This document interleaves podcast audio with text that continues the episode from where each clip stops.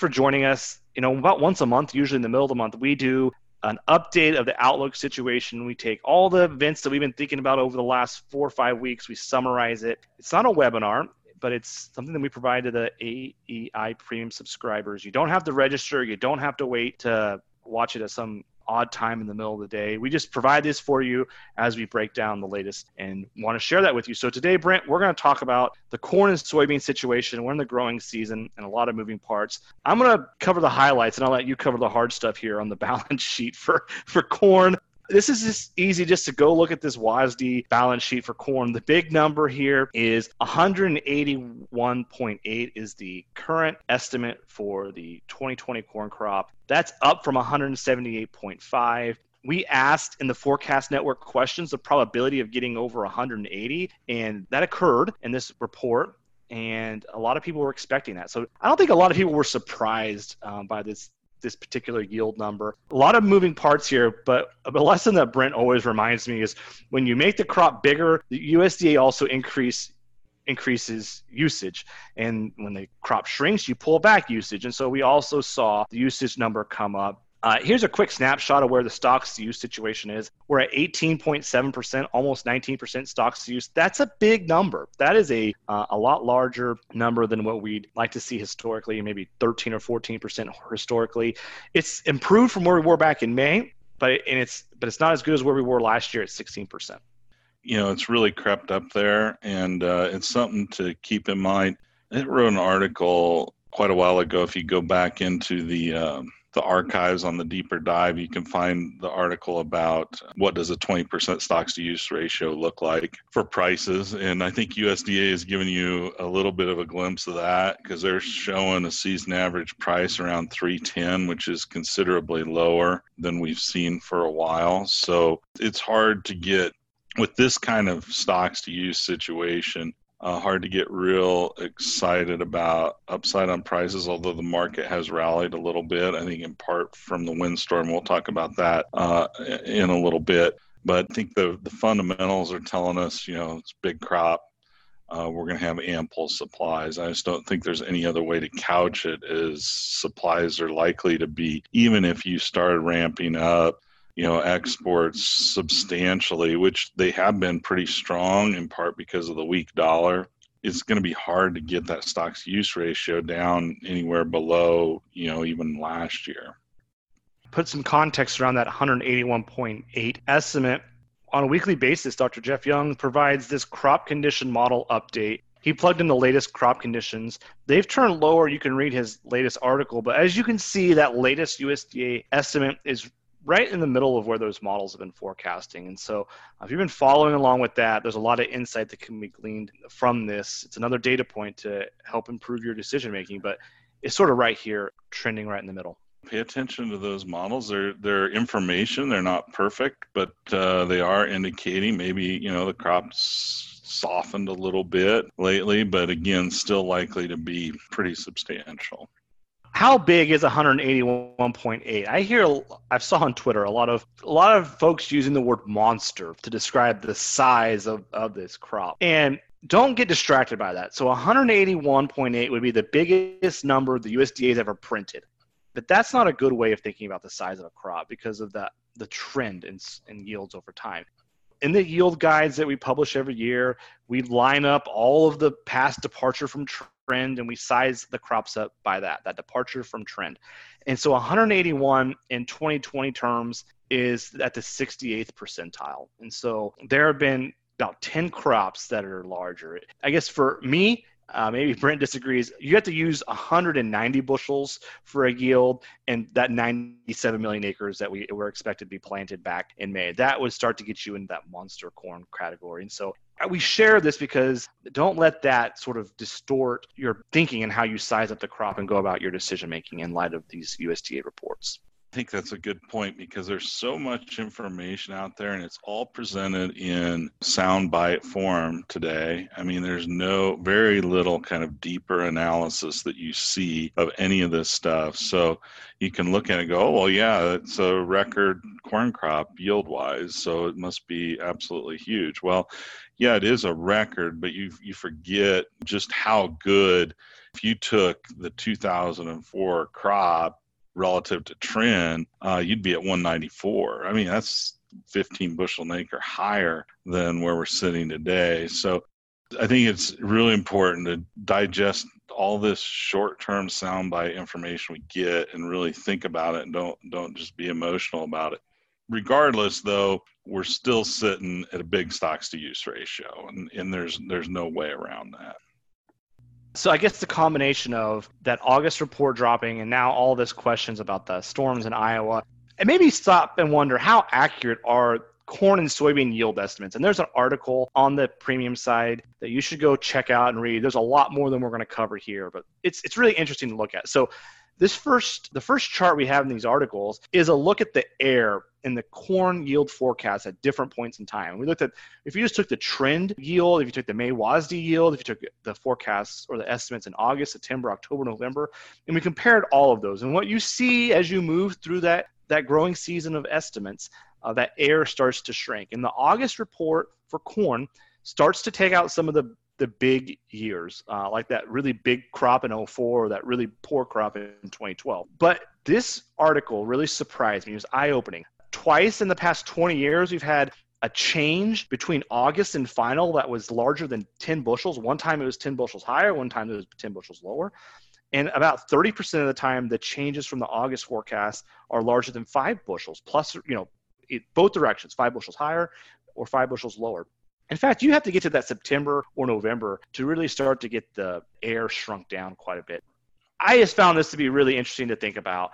I changed my for- expectations about the forecast that we have in the forecast network question about that November yield. I realized in putting this together, we have a lot less confidence about forecasts about the yield today than what I initially thought. We're still talking multiple bushels, and the market's really hyper focused on a bushel or two changes in the estimate, and we're looking at something that could be a lot bigger than that. I think that's an important thing to remember. Just, you know, there, there's still quite a bit of uncertainty left here on the corn yield side. And so don't just assume it, it may turn out they don't move it hardly at all. History would tell us there is a decent chance you could see a several bushel move in that estimate in the August report, and even some in September. By the time you get to October, that sucker's they're narrowed in pretty good. What's the range of possible outcomes? You know, this really stuck out to me. There's an 83% chance that we are within the range of 175 and 190 bushel. That is a huge. That's this is history. This is not the error of, of the models that we're putting together. This is the error what we've seen between August forecasts in the past and where we are today. And of course, what makes that up? Well, it's how the crop finishes with an asterisk for 2020 in the Iowa situation. And there's also, you know, errors in the model. And so we, we can't untangle those. We just have to recognize we're in a scenario here where there's a lot more uncertainty than we probably, the market would lead you to think based on how much they're looking at bushel changes. Shifting gears here, we're going to work through the soybean situation big increase in the yield up to 53.3 and brent we were talking about this earlier the ending stock situation from 400 uh, bushels 425 up to 610 that is a really big change in the balance sheet for soybeans and not in a favorable direction. Yeah, almost a 50% increase, right, in ending stocks on soybeans. That was the number that really caught my eye when this came out. So that's a big, big number. The thing, though, David, that you pointed out to me as we were talking is pretty interesting. Uh, stocks to use ratio is actually better though than say it was here. I mean, we had almost identical ending stocks in 19, but the usage was a lot less. And so the good news is that the usage is quite a bit higher than it was back there in 19, in part due to the you know 500 million bushel almost increase in in exports. So it's just important to remember that yeah that number does look awful compared to this one but it's maybe not as bad as it would have been had we not had the better export numbers so you know, even even we kind of joked, you know, 835 we actually might trigger a PLC payment on on soybeans, which we've never seen before. Um, so we'll we'll see. We're going to talk a little bit about that soybean yield estimate of 53.3. It's well above where these crop condition models have been forecasting over the entire growing season. And a lot of attention on this monster 181 number, which is at the 68th percentile, right? But if you take this 53.3 and you line it up as a departure from trend, it's the 91st percentile. It is a large crop, not a whole lot of attention going to that at this point it'd be the third largest departure from trend in, in almost, I guess, in more than 30 years, 32 years. We should put a little asterisk beside this because I also looked at the errors here, and the error in the August estimate is really large for soybeans. It surprised me. You can read the article. In fact, you can make an argument that that August estimate for soybeans is not much more accurate than maybe that trend or that May WASDE number. We have to get to October before those yields start to nail in, and even an air in October, two bushel isn't out of the range of, of expectations. Right. So Sure, it sure looks like there seems to be a slight tendency to overestimate in August what the bean yields are going to be. If you just look at those those errors, you know, it looks like there's a few more negatives than there are positives. And then reality, there's a lot of uncertainty out there about the soybean crop yet and I think everybody understands that the August rains are really, really important for soybeans, and it's going to take USDA a while to get zeroed in on that. So don't sleep on the risk on the soybean, either upside or downside.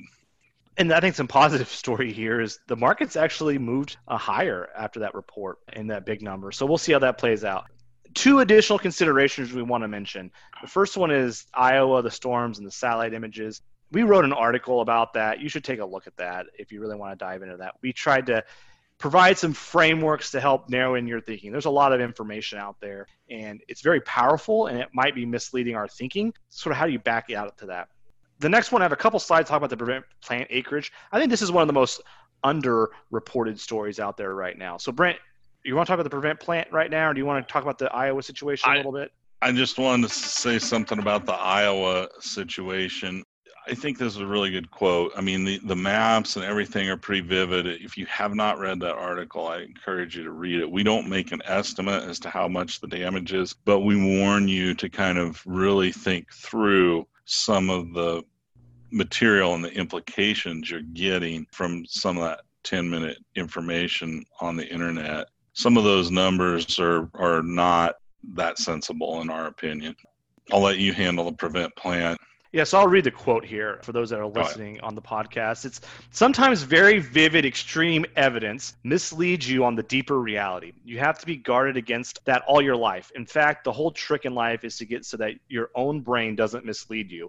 And that's from Charlie Munger. And I think that's just a really important thing to keep in mind is that in my mind, I know that some of those maps maps are the quickest way to fool me if you want to fool me with something yeah. you can do it with a map really quickly and so when we see those those satellite images or we see those Twitter pictures, that is a quick way to fool me. And so this is mainly maybe just me talking to myself or Britt and I talking to ourselves. But it's really important to think about how that influences your thinking and what it really tells you. Uh, we overweight that information. I mean, it's information. We're not going to say that you know the satellite image that you can see, you know, a difference in color on crop conditions isn't information. It is information but I think we have to really step back and think what does that information really tell us and how much weight do we really want to put on it as we evaluate it. And so read the article, I think it was pretty good. So one of the most underweighted story here is the prevent plant situation. We were scratching our heads back in June when the USDA lowered that corn number a lot, but didn't really change the soybean number. So how did that happen? Well, if you look at the FSA's initial prevent plant data for 2020, corn and soybean prevent plant acres are in line to be the large second largest that we've seen going back to 2007 so we have the second biggest prevent plant situation for corn and soybeans in the past almost 15 years 13 years not a whole lot of market chatter about this of course we're in the shadow of the big number in 2019 but I guess I didn't. I might have missed this, right? I didn't see there's going to be an above average amount of prevent plant here in 2020. What are the implications for looking ahead? And this article that we wrote, we took a look at what's actual acreage planting, and we combine corn and soybean acres. And then if you assumed a normal prevent plant scenario, what would that look like? And so we're in a situation where when you adjust for prevent plant, corn and soybean acres continue to trend higher. And this is something that I've been kind of rounding up to 180 million, and this has helped me dial in my thinking a little bit. But we keep seeing this corn and soybean crop getting bigger and bigger each year, and it sets the tone for what might be in 2021. And I guess 180 million acres happened a couple years ago, and when we had a very low amount of prevent plant, we actually have more acres going to corn and soybeans today. We've just had above average prevent plant situation. And so this is a chart you're going to want to look at because a lot of moving parts here. But if we come into a scenario next year or the year down after that where we have a low amount of prevent plant, we could have a giant crop out there. And I don't think we've, we've really thought about that a lot. Yeah, it's something to keep in mind for next year for sure. Wrapping up here, the gasoline situation still worth keeping an eye on.